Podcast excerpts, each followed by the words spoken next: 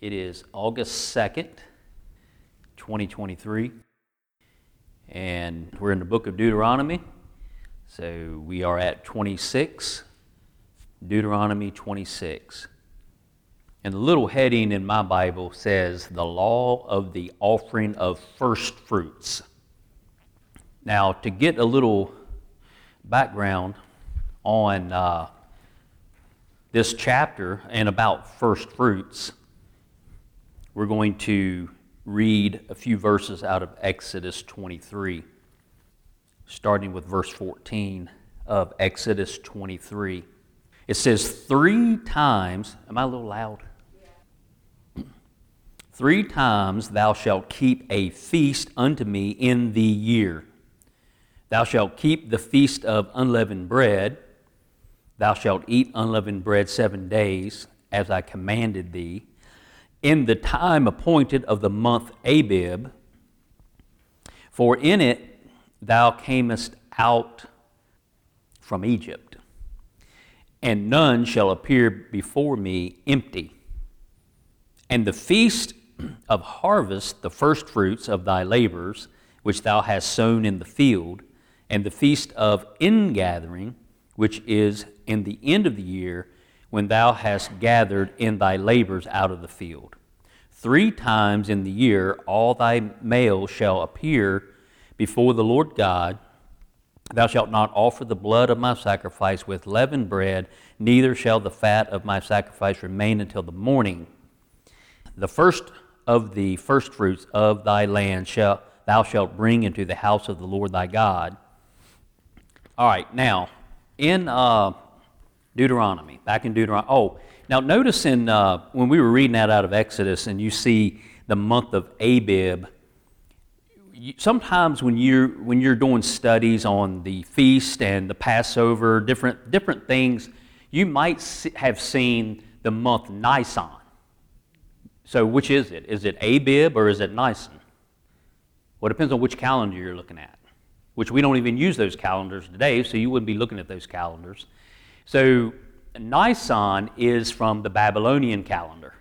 And the nation of Israel ended up adopting that calendar, those names of those months.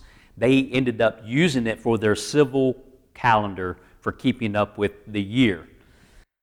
Now, these three feasts that you see here coincided with, with some significant harvest times, which would make sense.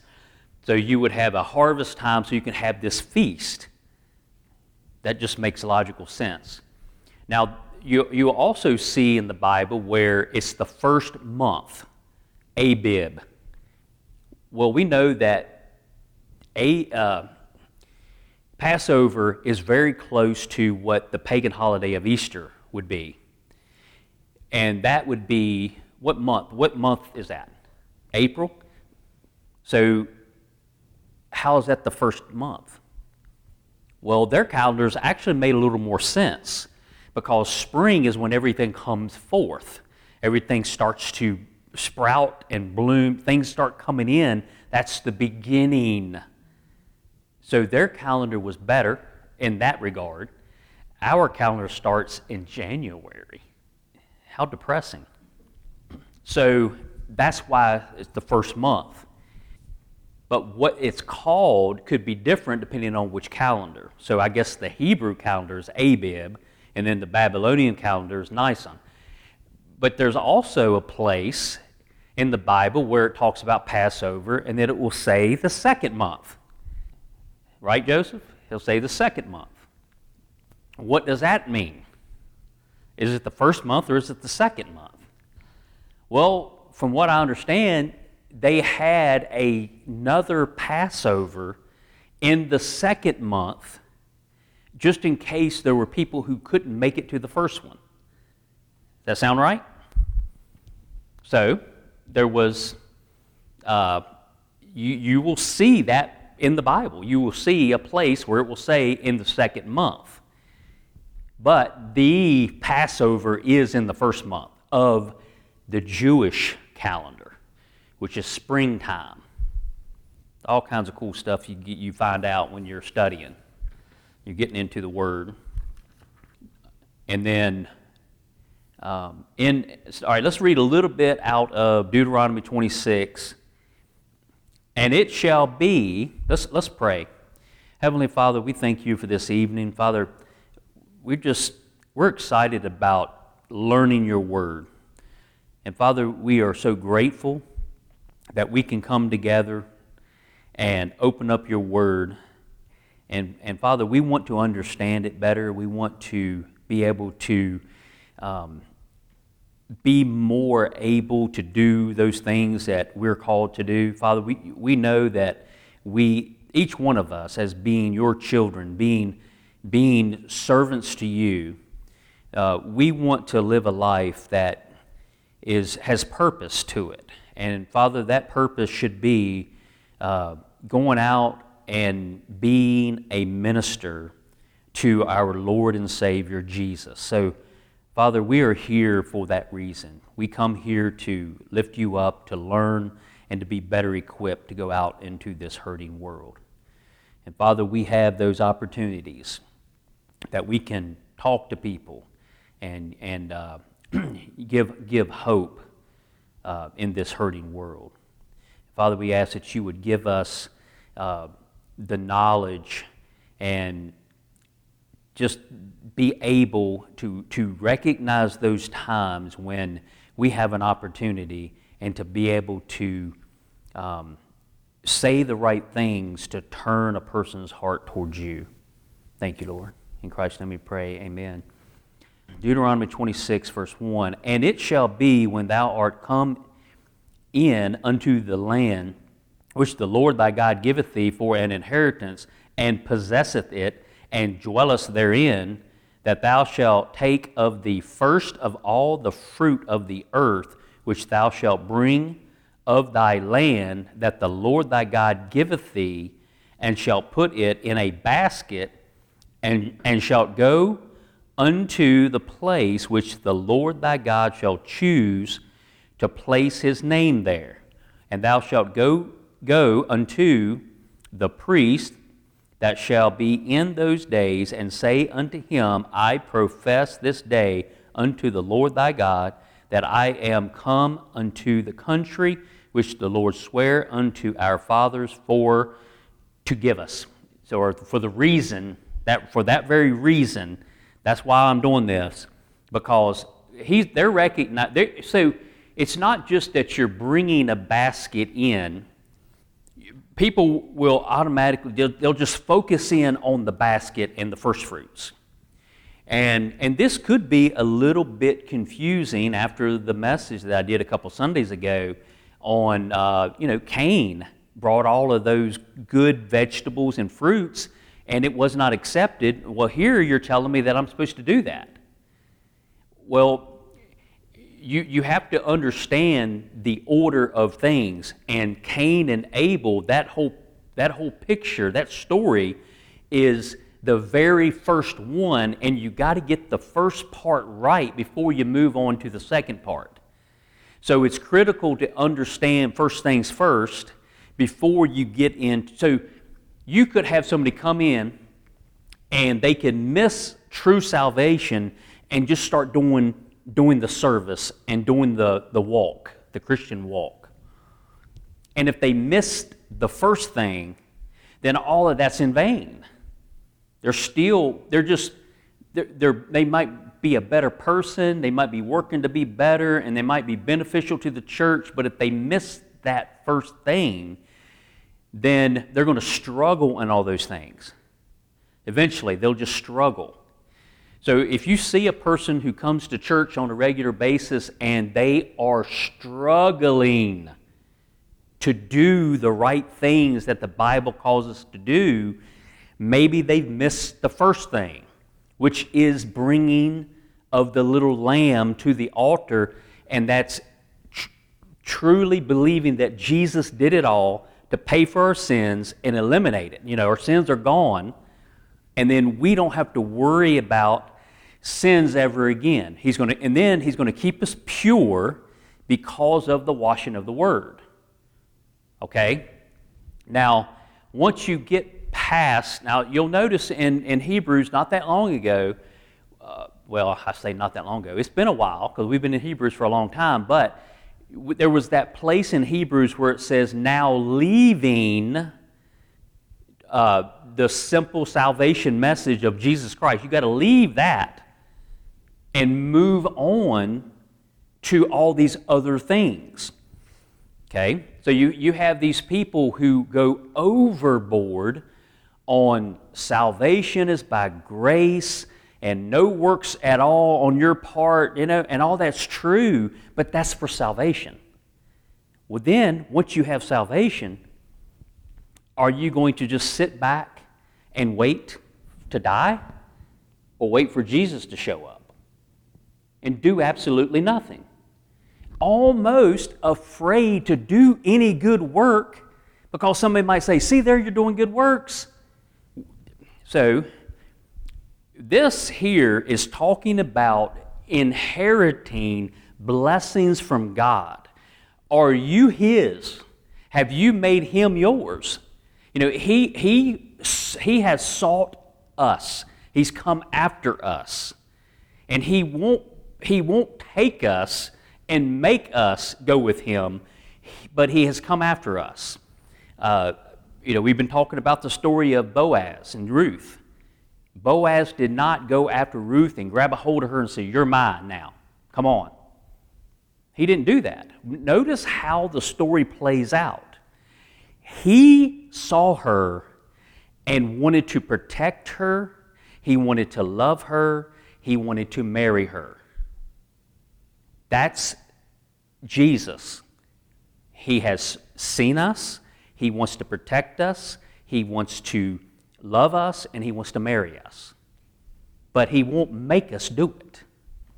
And it's up it's then it's up to us to be through the word whether you have read it for yourself, you've heard it preached, you've listened to so and so on the radio or on a podcast and you're hearing the word and you're hearing about all this and it's up to you to respond or to walk away from it.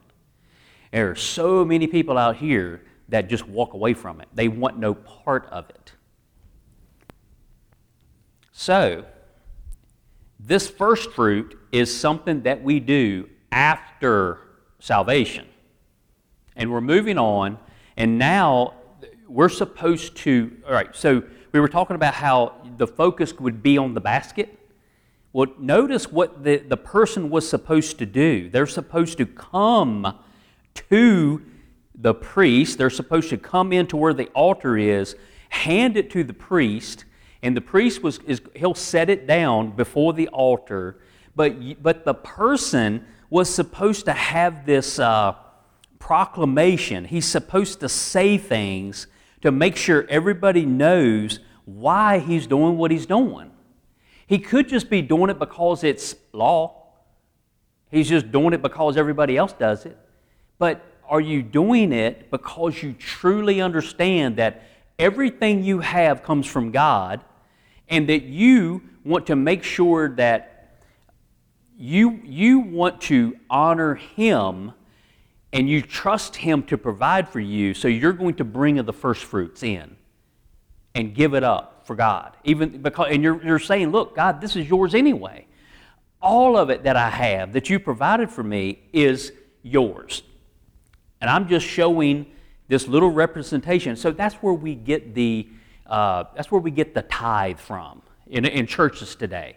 You know, we bring the tithes into the storehouse. That's where we get that from, is this principle right here. And it's got a purpose behind it. You, you want to be able to uh, have the place of worship, you want to be able to keep it up you want to be able to have the workers in the, in the place of worship. And you want to be able to feed those who are hungry. All, so, what you bring in, if everybody brought in the first fruits, then we would have plenty enough for all those purposes. So, that's the principle of this. But notice what he says. In verse 3, I profess this day unto the Lord thy God that I am come unto the country which the Lord sware unto our fathers for to give us. And the priest shall take the basket out of thine hand and set it down before the altar of the Lord thy God.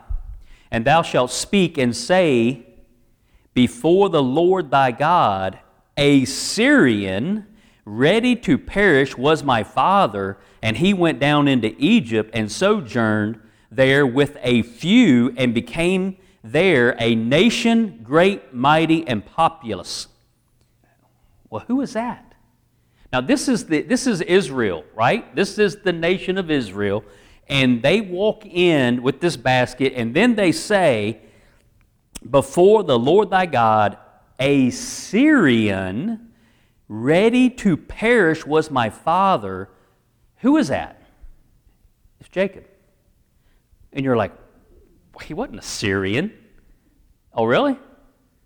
Well, how many years did he spend in uh, Padan, Padan Aram, where, where Uncle Laban was? How many years did he spend down there? And that was in the land of Syria. So even though he was a Jew, or he, you know, he's a Hebrew, Jacob is a Hebrew, but yet he left his land. He went to that land and he lived there. Uh,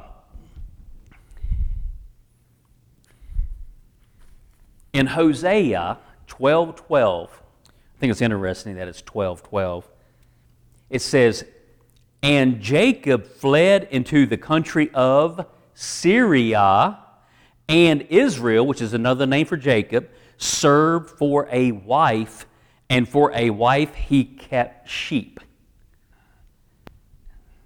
Interesting, isn't it? Okay, so what you're doing here is you're looking at what Israel went through. They were diminished down to very few. They were not much. They were in a really bad, go to the next verse here, and the Egyptians evil entreated us and afflicted us and laid upon us hard bondage. They were in a bad spot. They were, they were, they were slaves in, in Egypt. They're supposed to be remembering all of this, and when they get into the land, they are going to have so much. They're, they're going to have a land that flows with milk and honey, right? They're going to have clusters of grapes that are going to be so big. They're going to have all of this prosperity there, and that's going to be a danger to them. They need to remember where they came from and what little they had and who is providing for all of this. Don't forget it, is what, what Moses is trying to tell these people. Okay, so um, let's talk about the first fruits a little bit more. Why bring in the basket of first fruits? Why? One reason to acknowledge God as the giver of all those good things which are the support and comfort of our, our natural life. We, we have to live a natural life here on this earth. And Therefore, to serve and honor Him with those things He provides, we're supposed to serve and honor Him in that. Number two, to deny ourselves. We, are always looking out for ourselves, right? To deny ourselves. So, what is the first thing that ripens we are the most fond of? You know, when you plant, if you, if you plant a garden and you go through the effort of prepping everything, finding the right plants, protecting them, maybe even growing them from seed, and you just, you're cherishing these plants, you put them in the ground, you watch them, you got to protect them from all the critters that want to get to it, and you do all of that stuff, and you're anticipating the fruit. You see it start to come in, and you, you're waiting for the first ripe fruit. Now, I've done that. I've gone out and I've picked the first tomato, and I remember it was, I think it was a German Johnson. It's big, huge. Brought it in, and I can remember Anna planting uh, watermelons. And we finally got one, big one, and I went and got that thing and brought it in. That was the first one. And we cut into that. It was the sweetest, best watermelon ever. It was the first fruit. That tomato, when it was a different year, that was the best tomato of the whole year. That first one, it was huge. Never got another one like the rest of the year. So we should we should have given those up. Really, that's the first fruit. We're supposed to give it up. But we wanted it. We put forth all that effort and we want it. So I don't know if it really tastes better or if it's just because it's the first one and you haven't had you don't have anything to compare it to from, from the year ago. But it's always the best. So we're, we're very fond of the first one, but, but we should prefer the glorifying of His name before the gratifying of our own appetites and desires. That's what giving up of the first fruit is teaching us. That it's better to glorify His name than gratifying our appetites and desires. Um, I remember a long time ago when I worked at a, um, a factory, and my dad worked there as well and there was a, there was a guy that worked with us. He was a crazy crazy dude. He, I think he lived in probably Franklin County or something. But him and some buddies that lived in the area, they were always competing to see who got the first tomato, the first ripe tomato. And they would brag about it. They would start them early, and and uh, whoever got the first one got the bragging rights. And they were so into it. So the one guy, he went over to his friend's house with a really bright red apple and he went out into his garden and he, and, he, and he looked from the driveway to where he would see it when he pulled in his driveway. And he went out there and he hung that tomato on the, the apple on the tomato plant. And uh, so when the guy comes home, you know, he, he just, he's like, no way, I've never had one this early. And he jumps out of the car and he's running over to the garden and he walks up to it and then he's looking around to see who's watching from the woods, you know he was so embarrassed, but that's what they would do. But you're, you're so anticipating um, that first ripe fruit. Okay, let's go on to uh, number three. This third reason that we should be into this and know about first fruits and be willing is to give to God the first and best we have. And it's not just in the fruits that we produce, but think about it. Think about all the different ways that we're, we're, we should give God the first and the best. So that's why we come to church on Sunday, because Sunday is the first day of the week, and we dedicate the first day of the week to Him. The first and the best for Him. If you were to do Bible reading or devotions, prayer time, when's the best time to do it? It would usually be the very first part of the day. You wake up early, you, you just woken up. As I get older, I'm nowhere close to well stricken in years, okay?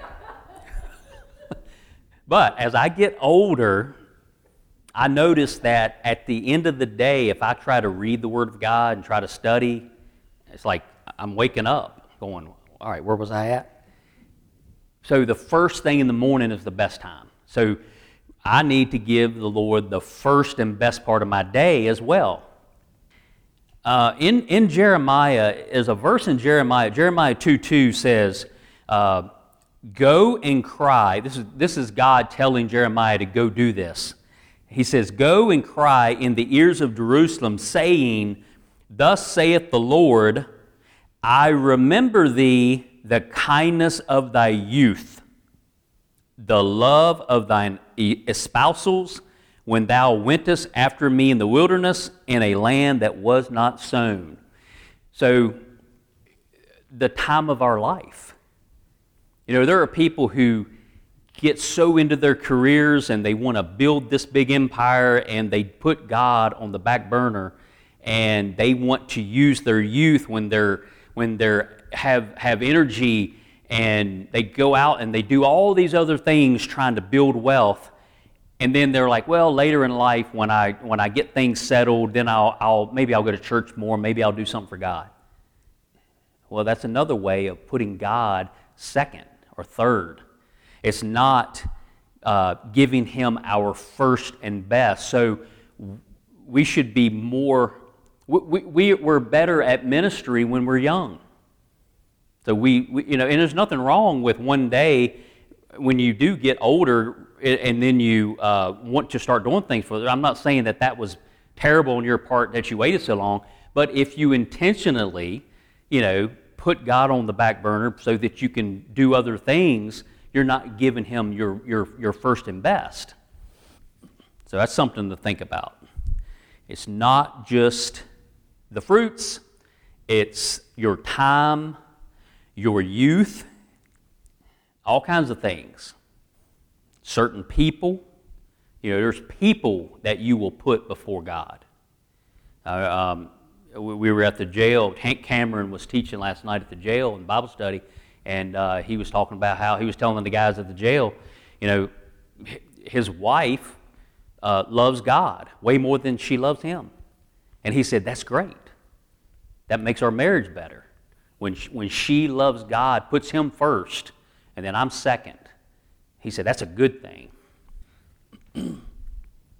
now, what causes, what causes uh, the earth to produce for us? The, the, where we live, God has given us this place. And I didn't mark it, but I'm pretty sure it's Psalm 67. It's not Psalms 67. Psalm 67. It's a very short psalm, and we'll read it. Psalm 67. There are seven verses, and the very middle verse is, a, is, is the main. It's almost like you could go from either direction. Notice the very first word of the first verse is God, and the very first word of the last verse is God. And then you go in two verses from either side, and first word is let for verse 3 and verse 5. And the middle, in the middle, is you can go from either direction and get to that point. But anyway, the, the Psalm 67 says, God be merciful unto us and bless us, and cause his face to shine upon us. Selah, that thy way may be known upon earth, thy saving health among all nations. Let the people praise thee, O God, let all the people praise thee. That's key right there. Everybody praising God. Now, notice verse 5 after verse 4. Verse 5 says the exact same thing. Let the people praise thee, O God, let all the people praise thee. And then verse 6 says, Then shall the earth yield her increase. Notice that. The earth yield her increase, and God, even our own God, shall bless us. Now, look at that middle verse 4.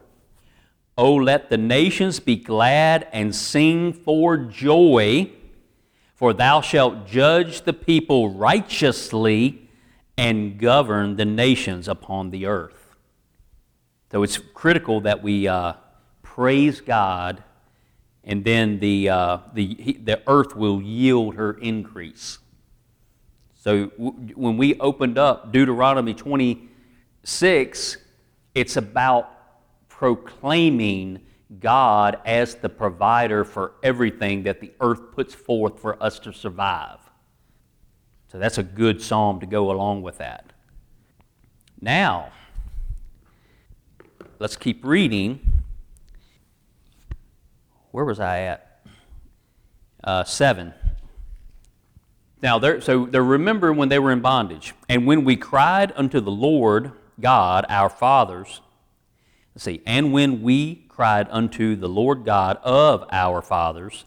The Lord heard our voice and looked on our affliction and our labor and our oppression.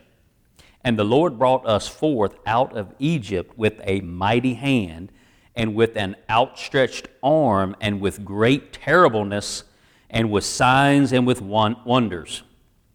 And he hath brought us into this place, and hath given us this land, even a land that floweth with milk and honey. And now, behold, I have brought the firstfruits of the land which thou, O Lord, hast given me. Notice they're recognizing where it come from. It has come from the Lord, and they're bringing it in, the firstfruits.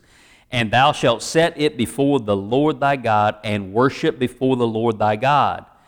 And thou shalt rejoice in every good thing which the Lord thy God hath given unto thee and unto thine house thou and the Levite and the stranger that is among you.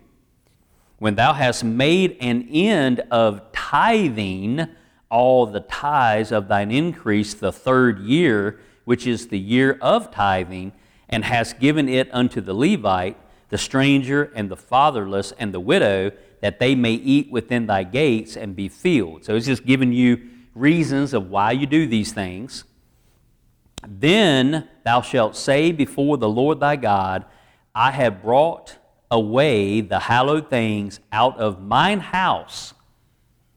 Now, th- see, this, this tithing, especially the third year tithing, it was basically on the honor system. I mean, there's no way that anybody could know if the, you were bringing in what you were supposed to. So it's on the honor system. And so what they're saying here is in 13, then thou shalt say before the Lord thy God.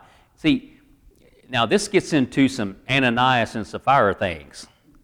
You know, you're, you're say, you're, if you say before God that I've done what I'm supposed to do, then that's good enough because the Holy Spirit can strike you dead for, for, for lying, right? So they brought away the hallowed thing. The things that were dedicated to God, they have brought out of their own houses, mine house, and also have given them unto the Levite and unto the stranger, to the fatherless, and to the widow, according to all thy commandments, which thou hast commanded me. I have not transgressed thy commandments, neither have I forgotten them. I have not eaten thereof of my mourning, which this is, this is mourning as in uh, if someone had passed away and you were mourning their death. Neither have I taken away aught thereof for any unclean use, nor given aught thereof for the dead, but I have hearkened to the voice of the Lord my God, and have done according to all that thou hast commanded me. Notice how many times you've heard the word commanded. Commandment, commandment, commandment, commanded. All, you just keep seeing it over and over again. Look down from thy holy habitation from heaven and bless thy people Israel and the land which thou hast given us, as thou swearest unto our fathers, a land that floweth with milk and honey. This day the Lord thy God hath commanded thee to do these statutes and judgments. So we got commandment, statutes, judgments.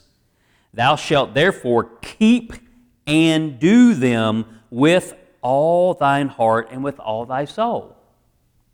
But don't do any works. You can't be saved by works. Okay, well, we know that. We got saved by grace but now we're supposed to be obedient to what the Word of God says. What is God telling you to do? There's all kinds of things He's told us to do. Now, how do you know someone loves God? How do you know? What did Jesus say? In, uh, in John 14. In John 14, starting with verse 15, you can either write that down in your notes or you can turn there. John 14, starting with verse 15, it says, If ye love me, keep my commandments. That's Jesus speaking. If, that's pretty simple. If ye love me, keep my commandments. How are you able to do that? You can't do it. As a human being, you just, you're, you're pitiful. You don't have the power to do it. So why is he telling you to do it when you can't do it? Well, here's the answer He promised you the Spirit. And he says, 16, it says, And I will pray the Father, and he shall give you another comforter. Notice the capital C on comforter, that he may abide with you forever, even the Spirit of truth, whom the world cannot receive because it seeth him not. Neither knoweth him, but ye know him, for he dwelleth with you and shall be in you. I will not leave you comfortless, I will come to you. Yet a little while, and the world seeth me no more, but ye see me, because I live, ye shall live also. At that day ye shall know that I am in my Father, and ye in me, and I in you. Wow. Now, now listen carefully to this next verse 21. He that hath my commandments and keepeth them, he it is that loveth me. And he that loveth me shall be loved of my Father, and I will love him and will manifest myself to him. So you'll be able to walk a good Christian life, and people will say, will, will see a little bit of Jesus in you if the Holy Spirit is in you and you're being led by the Spirit and you're actually walking by the Spirit and you actually keep His commandments. And if you do keep them, that is a sign that you actually love Him. Now, there are people out there that, that study the Bible and they go about keeping the commandments in order to try to earn their way into heaven. Okay? We need to recognize that, and that's why I preached the message I did a couple Sundays ago. Don't forget about Abel and his sacrifice and how it was accepted. So every now and then, we need to be woken up to make sure that we're not keeping commandments to try to earn our way to heaven, but that we've already got it through nothing we've done to earn it. But now that we have salvation, then we need to know what the Word of God says so we know how to carry ourselves. Um, you know, we're, we're living in a world, this country is fast approaching pagan status. We're, we're there, we're, we're pagans. This country, you know, it, it, it has been, you know, eh, when I say this country is a Christian nation, and people say, no, you shouldn't say that. Well, maybe I shouldn't because we've lost it. We're not a Christian nation anymore. It's very sad, but we have become a pagan nation. And it's because we, we have failed to teach this to our children. We just haven't done it. We've allowed the public education system to totally warp our children's minds. so, keeping, keeping his commandments, that's something you should want to do, and it should be easy for you to do. They're not burdensome, right? His commandments are not burdensome unless you're not really saved and you're trying to keep them. Then they're very burdensome. But if you're in the Spirit and the Spirit's in you, you're walking in Jesus, it's not that hard. The big difference. The big difference. Verse 17, we're back over in Deuteronomy 26.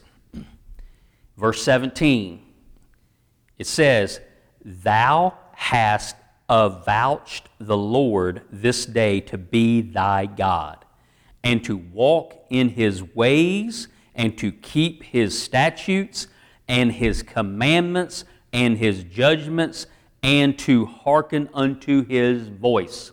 This Bible right here is definitely his voice. Uh, when we read out of, Deuter- uh, out of uh, Jeremiah, that was God's voice being spoken to a prophet many, many, many, many years ago. This is his voice. Now, we have avouched uh, the Lord. What does that mean? Anybody know? I mean, you probably can figure it out by the context of what it's in. But see this big thick dictionary right here? I brought it. So that's a big word, and that's a word we don't use. I didn't even look at a newer translation to find out, or a new version of the Bible to find out what they uh, put in place. I know they put something different.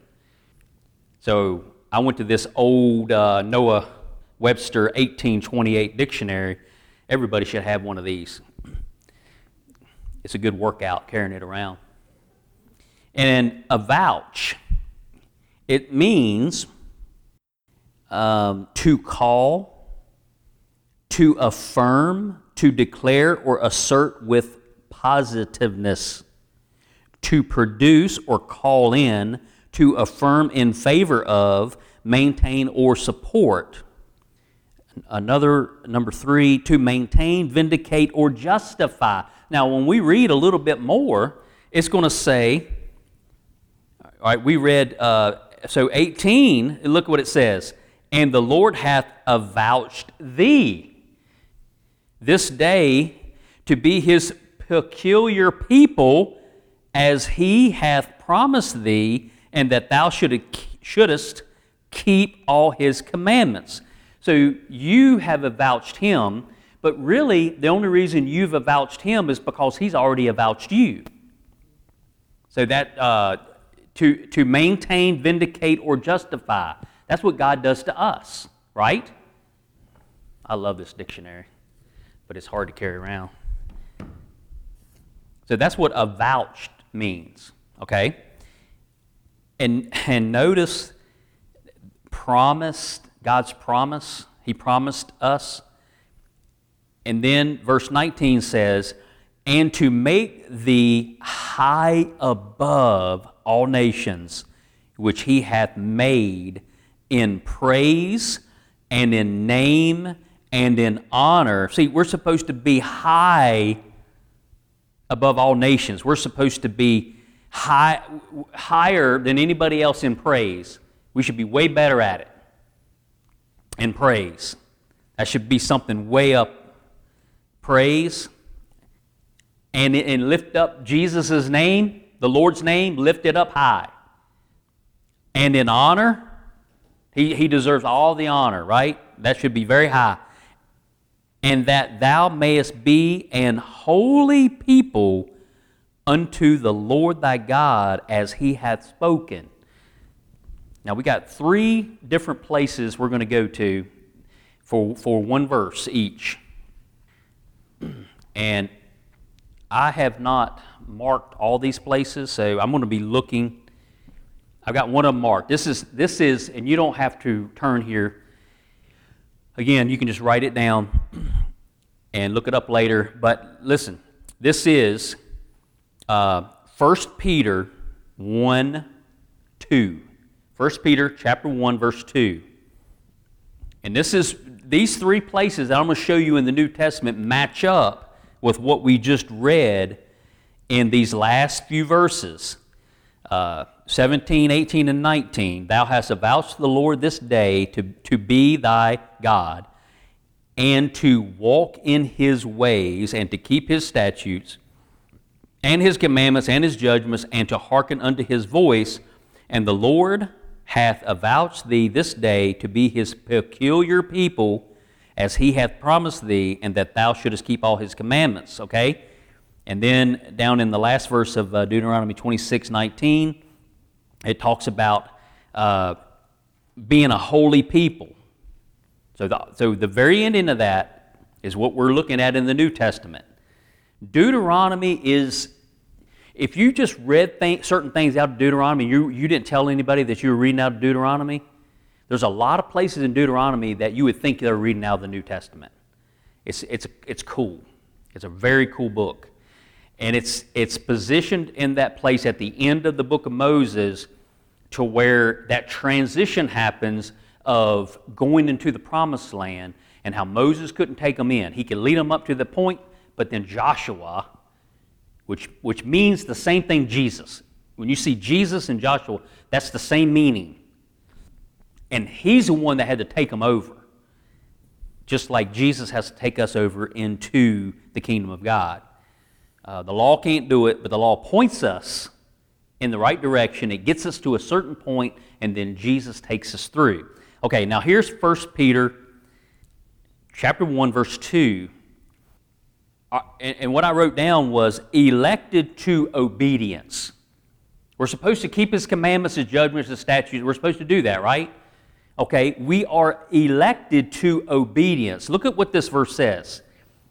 Elect according to the foreknowledge of God the Father. Notice God the Father. Through sanctification of the Spirit unto obedience. There's the obedience right there and the sprinkling of the blood of Jesus Christ. That's the Trinity right there in that verse. The Father, the, Sp- the Spirit, and the Son. Grace unto you and peace be multiplied. So we're elected unto obedience. You see that? Now, there are certain uh, people who teach uh, election in a way that um, you know, everybody has been given an opportunity. Everybody has been given that opportunity. And if a preacher goes out, he's ministering, preaching, and somebody just won't come to the Lord, and eh, then you can say, well, they're just not one of the elect. Oh, well. And you don't feel so bad. I mean, there's, there's preachers who preach that, that they're just not one of the elect. Well, the foreknowledge of God elected us to obedience if we have been set apart, sanctified by the Spirit, and the obedience is what we've learned about Jesus, and we have either ran from Him or we have surrendered to Him. And that sprinkling of blood, and then that grace unto you and peace be multiplied. That's it's offered to everyone. It was predetermined a long time ago by the Father that He would send Jesus to earth to be a sacrifice for us. That was already pre planned a long, long, long time ago. That was, that's predestination. And then we, as human beings, were, are the elect, and He's done everything for us, but it's up to us. That's where free will comes in. So, those very people who will preach on election they will say that they would have to say that you have no free will, but we do have free will. Just like Ruth had free will, either to, to be accepted by Boaz, he came after her, she wanted him, they got married. Jesus comes after us. Do we, do we want what he has to offer? Yes, we do. I want to marry Jesus. We're, we are the bride of Christ. She was a Gentile. We're Gentiles. Uh, going back to where how we first started up, uh, Jacob being a Syrian, he lived in that land for, for what, 20 years at least? I mean, he worked for seven to get Rachel and then didn't get her, got Leah, got tricked into marrying Leah. So then he said he would work another seven years for Rachel. So that's 14. Uh, all these, all these boys were being born, and who knows how many girls. One mentioned but all these babies were being born. I think all his all of Jacob's kids. All right, so think about it. All his he had four wives. By the time it was all said and done, called the two handmaids, it was a big competition to see who can have the most babies. They were fighting over him. Poor Jacob. and he, so his wives were all from there. They're all Syrians. They're from Padan Aram all of his kids were born there, except for maybe Benjamin, who was born on the travels back. So they were pretty much Syrians. Um, you might, your, your nationality might be from another place, but where have you lived all your life? Think about that. So instead of uh, African Americans, they're American Americans now. Now, their origin might be from Africa, but that was a long time ago. They've lived here their whole life. Their parents lived here their whole life. Their grandparents lived here their whole life. They're now American Americans. So you will be where you live. Are you really a Christian? Or do you just say you are? You can say you're whatever, but what are you really? And it's, it's, it's, it's where you are, where you're living, and all that. Okay, all right, so that was a cool verse. Now let's turn to Ephesians, if you want to turn there. I'm turning there. And then we're going to be, if you happen to uh, hit Titus, uh, put your finger in Titus and as you're going to Ephesians and hold on to Titus as well. All right, Ephesians 1. I wrote down Ephesians 1 4. I wrote down chosen that we should be holy. And what does verse 4 say? According as he hath chosen us in him before the foundation of the world, that we should be holy and without blame before him in love. And notice the next verse having predestinated us unto the adoption of children by Jesus Christ to himself according to the good pleasure of his will. I, I mean, you, I mean, Ephesians, I mean, I, you just read it. Read it all. Read it again. I don't care if you read it yesterday. Read it again. It's just beautiful. Absolutely beautiful. All right, uh, the last verse is in Titus, so back up to Titus. I wrote down purified, a peculiar people, zealous of good works. 214. 214 says, Who, talking about Jesus Christ, let's, let's back up a little bit. 13 says, Looking for that blessed hope and the glorious appearing of the great God uh, and our Savior Jesus Christ who gave himself for us that he might redeem us from all iniquity and purify unto himself a peculiar people zealous of good works. Amen. That's it. All that out of uh, Deuteronomy 26. And we could have done more. I mean, I could have gotten more into the tithing thing, but um, I hope you, you can see all of that and how it matches up with so much in the New Testament and the importance of glorifying His name more than gratifying yourself. Let's pray. Heavenly Father, we thank you once again. Father, your word is amazing. Father, just thank you for giving us a place to come together to study your word. And Father, we want to be a people who remember you and give you our first and our best. and Father, you've done all the work. Father, you have sent the Comforter. You sent the Son. Jesus has gone to the cross, shed his blood, we're cleansed by it, seated at the right hand, interceding for us. Father, I pray that we understand the Holy Spirit being sent, falling on us when we believed, and that we are being led by the Spirit, but I pray that we would be a people who actually walk after the Spirit. Father, we can see in the scriptures that you do not force us to do anything, but that we have to make a decision to keep your commandments. Your ways are so much better than our ways. Father, I just pray that we would be a people who show the world that we love you because we do those things that you say to do. Thank you, Lord. In Christ's name we pray. Amen.